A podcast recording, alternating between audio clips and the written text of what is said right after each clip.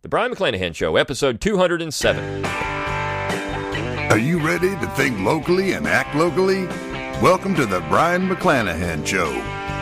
Welcome back to the Brion McClanahan Show. Glad to have you back on the program. Very glad to be here. Before we get started, don't forget to follow me on Twitter at Brion McClanahan, like my Facebook page at Brion McClanahan, and of course, subscribe to my YouTube page where you can watch this podcast at Brion McClanahan. You want to find all those things yourself, just go to my webpage, Brion McClanahan, that's B R I O N, McClanahan.com. Give me an email address, and I will give you a free ebook, Forgotten Founders, and a free audiobook read by yours truly. Uh, also, and you'll get some emails from me. It's not a lot, but you'll get some. Also, you can support the Brion McClanahan Show at brionmcclanahan.com forward slash support. You can throw a few pennies my way, help keep the help keep these lights on now that you're seeing. If you're watching on YouTube, help keep the podcast going. You can also support the Brion McClanahan Show by going to McClanahanacademy.com, where it's always free to enroll.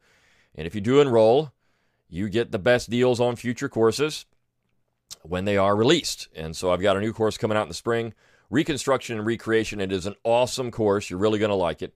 And of course, while you're there, you can purchase one of the five classes that I have available. If you use the coupon code PODCAST, you get 10% off all the time.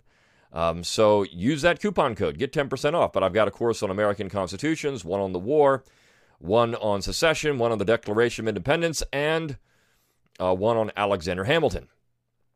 You can also support the Brion McClanahan Show by going to Learn True, T R U E, LearnTrueHistory.com. LearnTrueHistory.com. That is my affiliate link for Tom Woods Liberty Classroom. Click on that, go through that link. And if you do sign up, you throw a few pennies my way as, as well. Um, and of course, that's a great website, great resource, near 20 classes. Uh, philosophy, economics, history. I teach there. Kevin Gutzman, Tom Woods, Brad Birzer, Jason Jewell, uh, Bob Murphy. A lot of good stuff there. So you want to go to learntruehistory.com and get that subscription.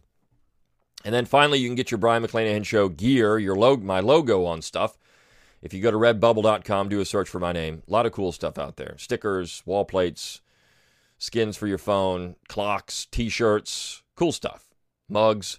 A lot of great stuff. So going out to redbubble.com, get those materials. Okay, let's talk about the topic for the day, which is education. Education. We want education. So actually, that's the wrong thing. It would be we need information. Information. Who are you? The new number two. So um, here we have uh, several things I want to talk about, and I have about five things here in front of me that I want to I want to reference. And if you're watching on the uh, on the webcam here on the for YouTube, you see that. But I actually want to start with uh, setting this up and explaining why education in America is so bad. Okay? And that's the general theme of this. And the general theme goes back to one particular principle, and that is nationalization. You can almost guarantee that if something is wrong in America, it's because we've centralized it, right? in whatever way. It's because it's been centralized. Something is wrong. Now, centralization, I mean, you could say, well, centralization is not always a bad thing. Uh, you know, we want we want more efficiency. Efficiency is the mark of an industrial society. And so uh, you could say, well, I mean, industrialization is good, gives us all these cool things like lights and all these stuff that we have.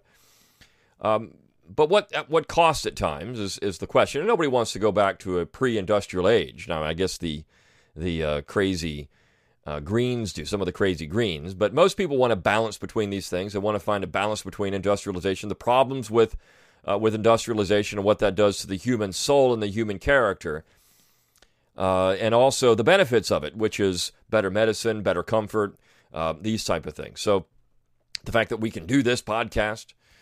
Um, those are good things about industrialization. So th- there is this idea of efficiency. You know, when you have an agrarian society, it's not very efficient at times. And this is one thing that Northerners, when they came into the South after the war, they figured out. Uh, the South was pretty inefficient on some things. I mean, you, you go by a different clock.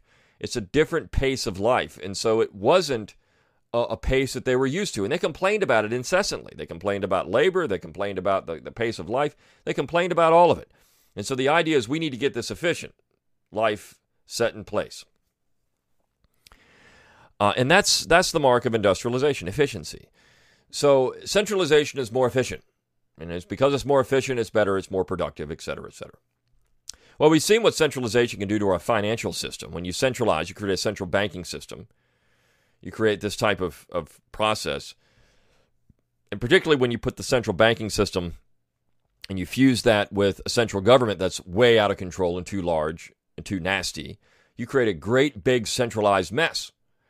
Well, that's Hamiltonianism, right? So education is the same way. What's happened in education over the years is that everything has become centralized, and that was not the design of the founding generation. Now, it doesn't mean there wasn't some discussion of this. Okay? And so I'm going to talk about that and talk about where we need to go. This is a think locally, act locally episode. So I'm going to talk about where we need to go with this. But first I want to I want to focus on a couple of pieces that were published within the last few weeks. One is in the New Yorker. Um, and it was it's entitled The Decline of Historical Thinking. Now, I would argue that Americans haven't really declined in historical thinking. They just don't know anything about what they think about history. See, that's the real problem. That's the real problem. And of course, this Nimrod, Eric Alterman at the New Yorker, thinks it's all Donald Trump's fault. Right? This is he, he's just an idiot. And he, I mean, he says some things in here that are silly. So you've got that piece, and then on the on the other hand, you have a piece that was published by uh, Michael Knowles in the on FoxNews.com entitled "Alexandria Ocasio Cortez: The Voice of an Ignorant Generation." These two things actually work hand in hand. They're both talking about historical ignorance. One is blaming the right, one is blaming the left. Um, now, it's not really blaming the left well, it is. I mean, for indoctrination, because that's what you get in colleges and universities now is indoctrination. You don't get real knowledge, particularly in your quote unquote soft sciences, which I've already talked about. History is not a social science. History is humanity, but still, it's considered one of these soft sciences. Okay, so I, I want to put these two pieces together because they're so interesting to do that. And then I'm going to talk about nationalization of education and how how bad that actually is. Okay. Um, and then there's a couple pieces that have to do with uh, morality and uh, how nationalization is factored into that. Okay, so uh, the, there's just so much stuff here. It's, it's, I'm so I'm just I'm just so excited to do this. Okay, so uh, we'll start with this New Yorker piece uh, by Eric Alterman. I have no idea who Eric Alterman is, but he sounds like an idiot. Okay, so having ignored questions of economic inequality for decades, economists. First of all, that first sentence when have when has anyone on the left or in, even in mainstream ignored questions of economic inequality for decades? I mean, it's all we hear about.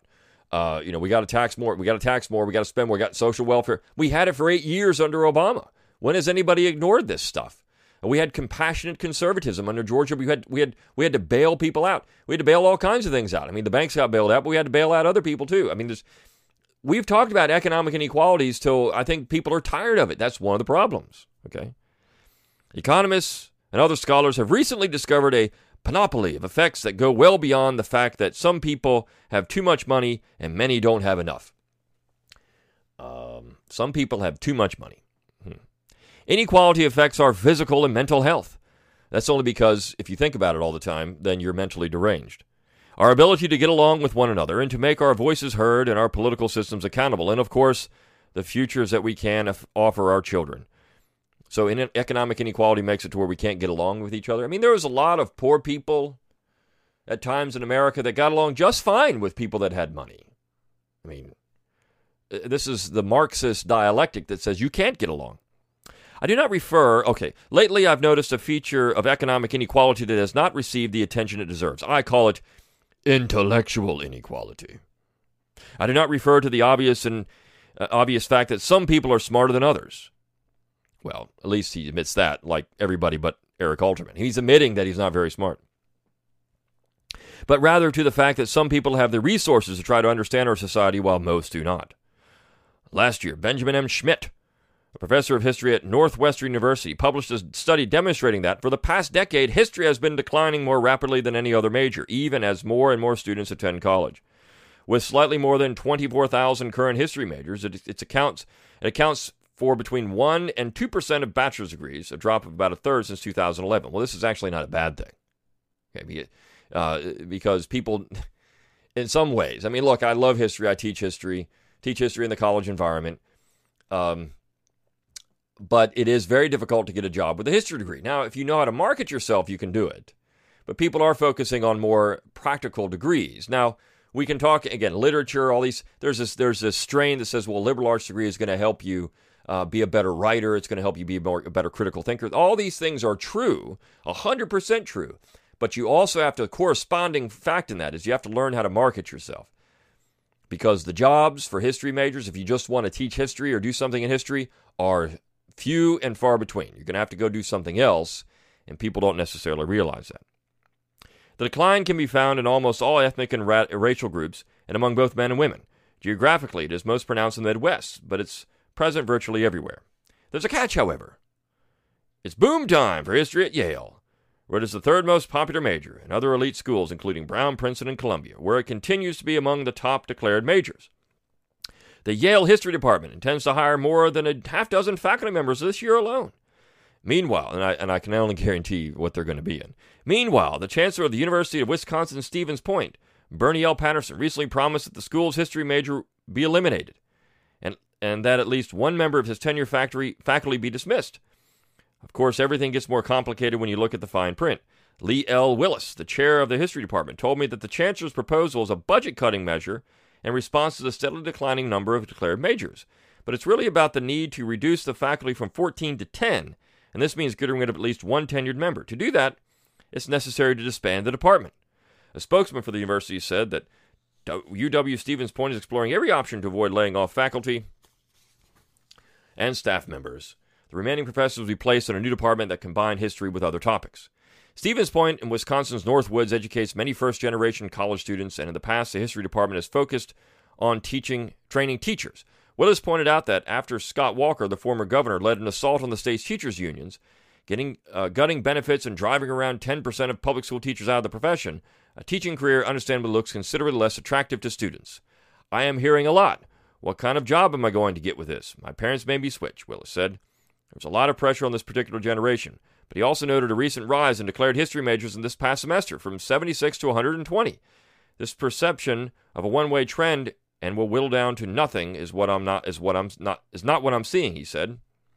The steep decline in history graduates is most visible for beginning 2011-2012. Evidently, after the 2008 financial crisis, students felt a need to pick a major in a field that might place them on a secure career path. Almost all the majors that have been had seen growth since 2011, Schmidt noticed in a previous study, are in the STEM disciplines, and including nursing, engineering, computer science, and biology.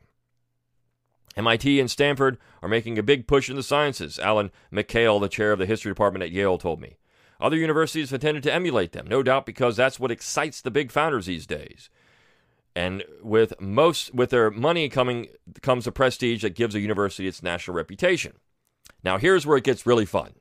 David Blight, who, as you might know on this particular, if you've listened to my podcast, you know I don't really like David Blight.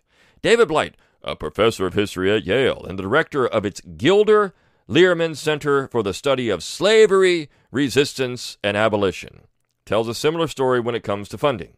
In a recent meeting with a school administrator, he was told that individual funders were all looking to fund STEM programs, and Blight said, It's the funders that drive things. Well, first of all, look at the title of that chair that he has, the director of the Gilder Lehrman Center for the Study of Slavery, Resistance, and Abolition. This is why people are running from history in droves.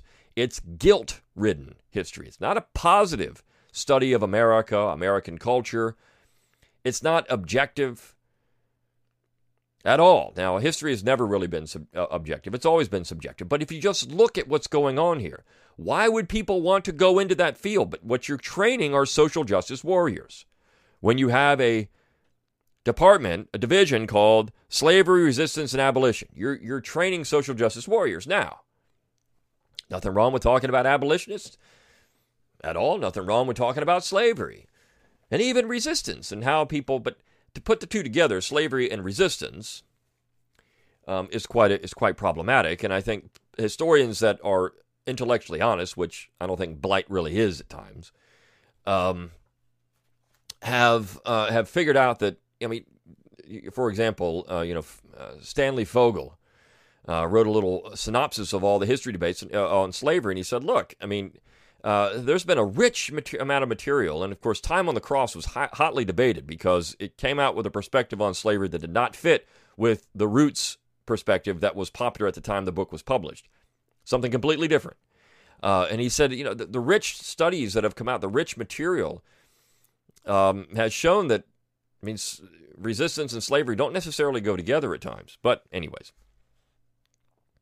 Nonetheless, the history majors continues to thrive at Yale in part because its great department with a number of nationally known stars, all of whom are expected to teach at an undergraduate level, and in part because it is Yale, where even a liberal arts degree opens almost all professional doors. Okay. Yeah, so these kids go to Yale, and they don't have to worry about it. I mean, look, they're already, this is privileged. You want to talk about privileged, okay? And it matters where you go to school. And so if you go to your state college and you major in history, your chances, I mean, you're really going to have to learn to market yourself. You go to Yale, major in history, it's a little different situation. Go to Columbia or Harvard or Princeton, different situation. As Mikhail said, this, the very real economic pressure students feel today is lessened at Yale. Need blind admissions makes a big difference, together with the sense that a Yale degree in anything will get them the job they want, even at places like Goldman or medical school. The school's public relations department recently made a promotional video about Fernando Rojas, the son of Mexican immigrants who made a national news a few years ago when he was admitted to all eight Ivy League schools. Rojas, who found an intellectual home at Yale's Center for the Study of Race, uh, and Transitional Migration. Uh, intends to pursue a PhD in history. so, let me again race, Indi- excuse me, indigeneity, which is, you know, indigenous peoples, and transitional migration, indigeneity, race, indigen- and transitional migration. He's going to get a PhD in history. Think about that that field. We've got we've got slavery resistance and uh, abolition, and we have this other thing, Center for the State. This is ridiculous. It's that's again SJW stuff right? Social justice warrior stuff. Yale is producing social justice warriors. They're producing, they're indoctrinating people, not educating people. And of course, eh, they're right, though. If you go to Yale, you can use that as a springboard. The reason that students at Yale and places like it can afford to major in history is that they have the luxury of seeing college as a chance to learn about the world beyond the confines of their hometowns and try to understand where they might fit in. That's what history does best. It locates us and helps us understand how we got here and why things are the way they are. Uh, it indoctrinates. History instills a sense of citizenship. It reminds you of, of questions to ask, especially about evidence, Willis told me. In a follow up email to our conversation, Mikhail wrote A study of the past shows us that the only way to understand the present is to embrace the messiness of politics, culture, and economics. There are never easy answers to pressing questions about the world and public life. Bruce Springsteen famously developed a profound political consciousness after happening upon Allan Nevins and Henry Steele Commager's A Pocket History of the United States, first published in 1942. In his recent Broadway show, Springsteen explained, I wanted to know the whole American story. I felt like I needed to understand as much of it as I could in order to understand myself. Now, here's where it gets fun, too. Donald Trump is the king of not only lies, but also of ahistorical assertions. So you go from talking about, well, history, and then attacking Donald Trump. It's hard to pick a favorite among the thousands of falsehoods that Trump has told us as president, but one recent shocker was when he insisted, ignoring everything we know about the Soviet Union's lawless behavior, that the reason Russia was in Afghanistan was because terrorists were going into Russia. They were right to be there. The usually friendly, Trump friendly Wall Street Journal editorial page claimed, We cannot recall a more absurd misstatement of history by an American president. Republicans for the past few decades have depended on Americans' inability to make sense of history in judging their policies. How else to explain the fact that under Trump, they have succeeded in turning illegal, legal immigration to excuse for all the country's ills, when any clear historical analysis would demonstrate that it has been the fount of the lion's share of America's innovation, creativity, and economic production. All right, so that last statement, this guy uh, Alterman already shows that he's a he's an idiot. Uh, but there you go. So it's all Donald Trump's fault that people aren't studying history, and Republicans, conservatives, capitalize on the fact that people don't know anything, except Fox News, January fourteenth, Michael Knowles. Um, this is a shorter piece. The majority of American millennials identify as socialists so if Americans can't figure this out because they're being duped by Republicans, but yet they're all the majority of American millennials are socialists. Hmm. What's going on here? Is Altman right? No. According to surveys by both Reason-Rupe and the Victims of Communism Memorial Foundation, that is bad news. The good news is that just 32% of millennials can define socialism. Yeah, because they're a bunch of morons, right? Because uh, the the education system is indoctrination. So uh, we'll get into this. The frequently wrong but never in doubt freshman Congresswoman Alexandria Ocasio Cortez may indeed be the voice of their, her ignorant generation. During an interview on CBS's 60 Minutes, Anderson Cooper asked Ocasio Cortez, When people hear the word socialism, they think Soviet Union, Cuba, Venezuela. Is that what you have in mind? He neglected to mention the vicious socialist regimes of Cambodia, Ethiopia, Poland, Romania, North Korea, and China, among others. Ocasio Cortez retorted, Of course not. What we have in mind and what my and my policies most closely resemble what we see in the UK, and Norway, and Finland and Sweden. In fact, our economic proposals bear little resemblance to British and Nordic public policy. And then he gets into uh, where he, he takes us down. Um, Alexandria Ocasio's ignorance of economics and foreign affairs typifies her generation, despite holding expensive degrees in both economics and international relations from Boston University, kind of like going to Yale. Ocasio Cortez threw up her hands in exasperation during an interview on Margaret Hoover's Firing Line program, laughing, I'm not the expert on geopolitics. Fortunately for her, in the land of the blind, the one eyed man is king, and among a blithely ignorant generation, the lightly educated activist is Congresswoman. The seed of millennial miseducation, which grew in the, into the tree of the lack of knowledge as activist educators substituted ideology for scholarship, is finally bearing its rotten fruit. According to one survey, one third of millennials believe President George W. Bush killed more people than Soviet dictator Joseph Stalin. Over 40% of millennials have never heard of Mao Zedong. Another 40% and 30%, respectively, are unfamiliar with Vladimir Lenin and Che Guevara. Two thirds of millennials cannot identify Auschwitz, and 22% have never heard of the Holocaust, twice the percentage of American adults on average. Millennials might not know much, but according to a 2016 Harvard survey, they know they don't support capitalism, with 51% of young adults rejecting economic freedom. That's because they go to the Center for Slavery Resistance and uh, and Abolition at Yale, or you know wherever it is, or this other stupid department at Yale. During the 2008 midterm 18 midterm elections, the Democrat Socialists of America endorsed 42 candidates for local, state, and federal office across 20 states. Of those candidates, 24 won their respective campaigns and primary campaigns, and 18 won in general elections. Millennials have largely cheered them on. Raised in the United States after the fall of the Berlin Wall, these young Americans have been sheltered both empirically and academically from the myriad horrors wrought by socialism throughout history. And so the problem worsens. Socialism is economic disease born of envy and ignorance. Unfortunately, both abound in our present politics. The sickness has found an attractive spokeswoman, perhaps sadly the voice of her generation. So he's right about that. So what we've got is indoctrination. It's clear in Yale. It's clear at Harvard. It's clear at Columbia. It's clear at anywhere you go. We have indoctrination, um, and that's a problem because these Ivy League schools do produce PhDs. These Ivy League schools do produce people that go out and teach history then at universities and colleges, and they indoctrinate. And most of them because they can't get a job doing anything else. I think if you're a history major at a smaller school and you learn how to market yourself, you're much more powerful than you than these than you know, right? If you learn how to market, you learn how to mass produce, you could change the minds of a lot more people than you could if you went to Yale or Harvard or Princeton or whatever it is. Now, the universities are important. The universities do produce a lot of people and, and that go out and they vote and they participate in politics and they participate in all these things and they don't know anything clearly as these polls show they don't really know anything And one of the problems we've had is not just the universities, but it's also the K through 12 system. And that's because of the, the push for the last few decades to centralize everything when it comes to the social sciences, to history, to our common education system. Let's centralize everything. Let's have one common core. Now, thankfully, many states are starting to reject common core. The real push came in math, where they had these convoluted ways to figure out, you know, 25 plus uh, 37 plus 25, whatever it was. They had to do all these different things to do it instead of just adding 37 and 25 and carrying your numbers. Uh, so people were really upset about that. But more than anything, Uh, this also affected history. Now, there was some wiggle room, but there was a lot of misconceptions about Common Core.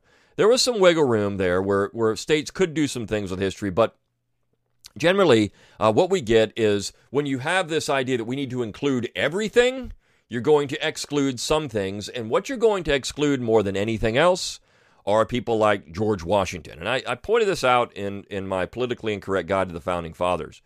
You know, George Washington now is, is uh, at times a sentence. And you see this when, histor- when students are quizzed on who they think are the most important Americans. George Washington sometimes isn't even in the list.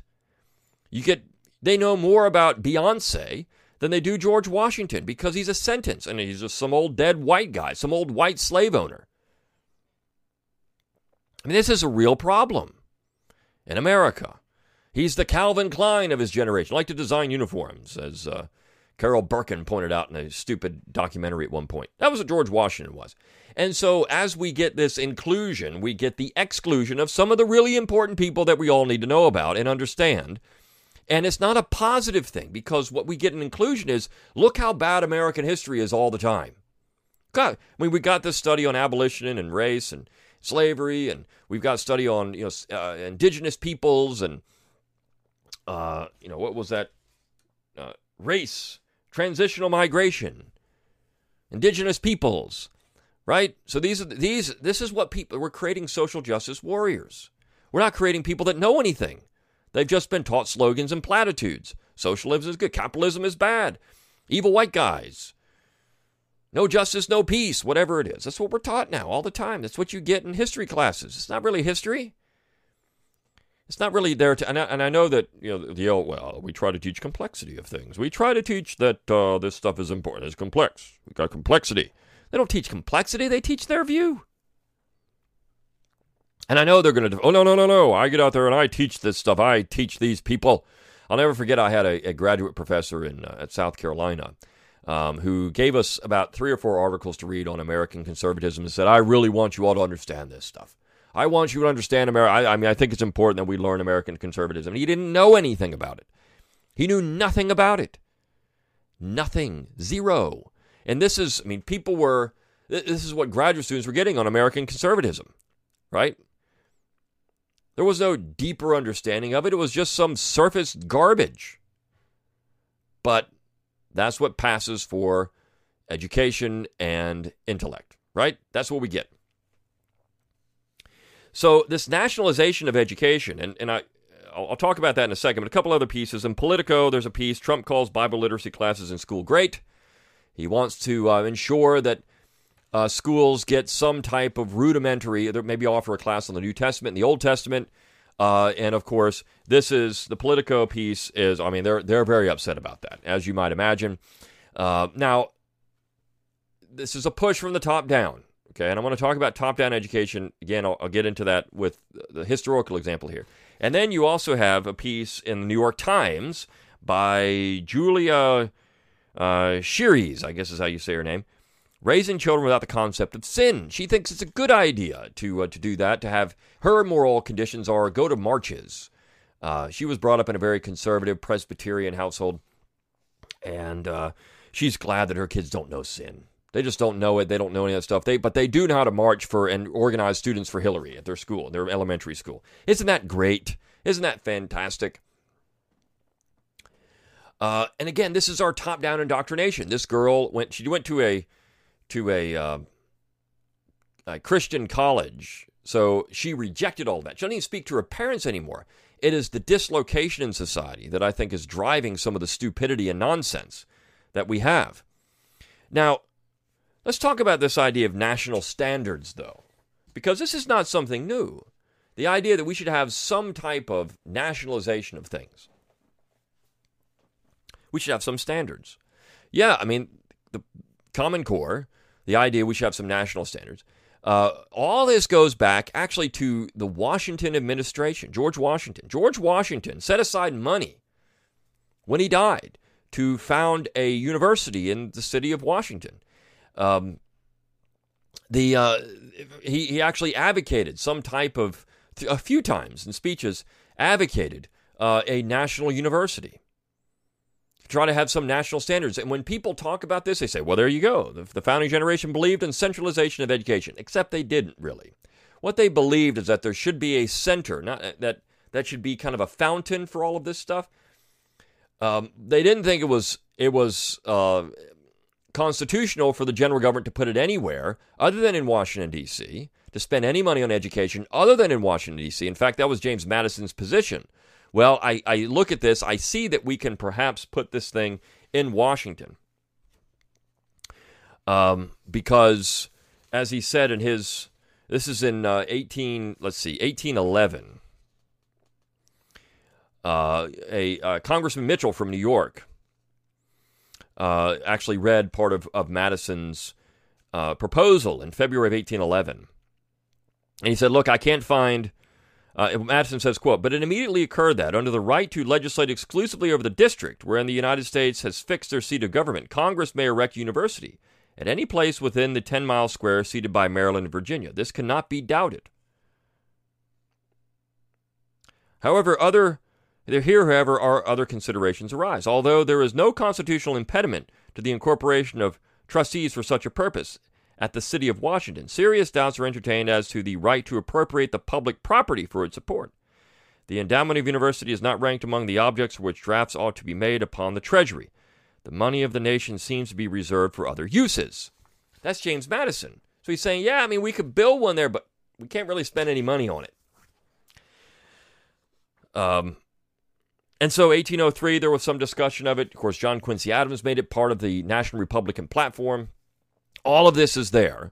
All of this is there.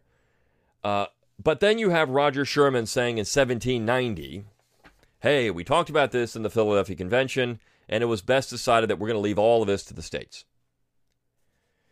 So this brings me back to that piece on Donald Trump and what really should be done here and where Americans should be focusing their attention. We know the universities are corrupt.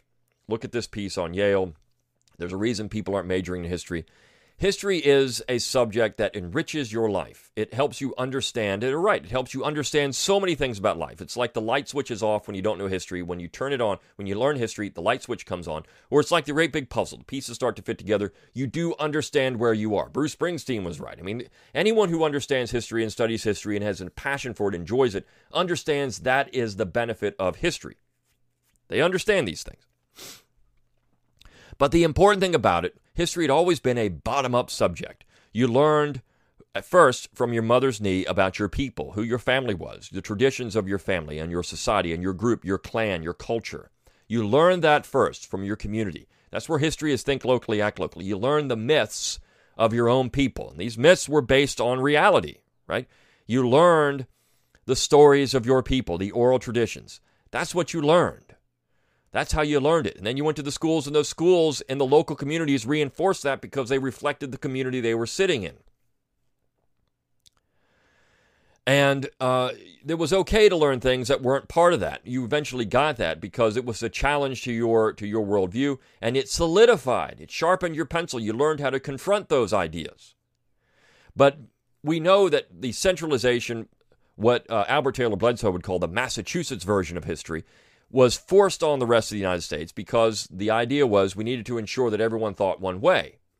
Even Jefferson said that what we needed to do with education was ensure that people had the understanding of the of English civil liberties, of the British political tradition, of Anglo-American institutions. This is why it was important and why Ocasio-Cortez really is so dangerous because she doesn't understand any of that stuff. And these millennials don't either because they go to these universities and all they're taught is social justice warrior nonsense. This is why people don't want to learn history. It's not positive a positive affirmation of the Anglo American political and legal tradition is one of the most important things we can do as historians. Yes, there's bad things in history. Yes, people have done bad things. Yes, we all talk about that stuff. But we also need to talk about the positive affirmation. It's not just good stuff started in 1970. Good stuff started in 1215 with the Magna Carta. Good stuff started with the English Bill of Rights. Good stuff started with the American War for Independence, the principle of self determination, of individual liberty. Good stuff started with those things. Good stuff came out of the founding generation, who were flawed men. Uh, uh, never, nevertheless, they were flawed, but there were good things there. And we don't have to sit there and chastise them for all the things that they did that were wrong. From a 21st century perspective, for 18th century men, we don't have to do that. We can be positive about the founding generation, which is now politically incorrect to do. They're called the founding racists by the progressives. We can be positive about these people. We can actually say that you can divorce some. We can look at John C. Calhoun and say, you know, Calhoun was an astute political mind. We may not agree with what he said about slavery. We don't agree with his, the society in which he lived in terms of their institutions. But Calhoun has studied all over the world because he understood government. We can do that. We can look at the war in 1861 as a right of self determination. And we can say that we don't support slavery, but yet do we support self determination? We can divorce these things. We can talk about people in American history that should be respected because of the things that they uh, that they said at times, not always because of the things that they did. Um, and of course, there are principles behind that the American principles of self determination, individual liberty, independence, the Anglo American political and legal tradition. If you want people to enjoy history, tell good, positive stories. Stop saying everything is wrong and evil and bad, and stop making everything identity and everyone's at each other and everything is conflict. When you do that, you create a situation where people start despising history. Tell the stories, tell the positive stories, tell the negative stories too, but ensure that you balance history in that way. You can't do it with Common Core. You can't do it with a national top down structure because you have people like Yale and others that are going to be directing this stuff. You can't do it with Ocasio Cortez because she's an idiot. It has to start from the bottom up so you can teach your children well. There's that old 60s song, Teach Your Children Well, right? You can teach your children well. You can do that, and you can make a positive impact. Think locally, act locally, change the way we think about history. That's why I do this podcast. That's why I do this stuff. It's why I have McClanahan Academy. It's why I teach at, at Learn True History. It's why I do those things because I want to reach more people than just that are going to see me in the classroom. And uh, this is the important thing. If we can get anything out of this, and think locally, act locally. That would be it. Take it from the bottom up and do your best to teach these things to your own children, to your own family, your own colleagues, and then let it spread from there. It can't come from the top down. You're just going to frustrate yourself and you're going to wear yourself out and run yourself ragged. Think locally, act locally. I'll see you next time on The Brion McClanahan Show.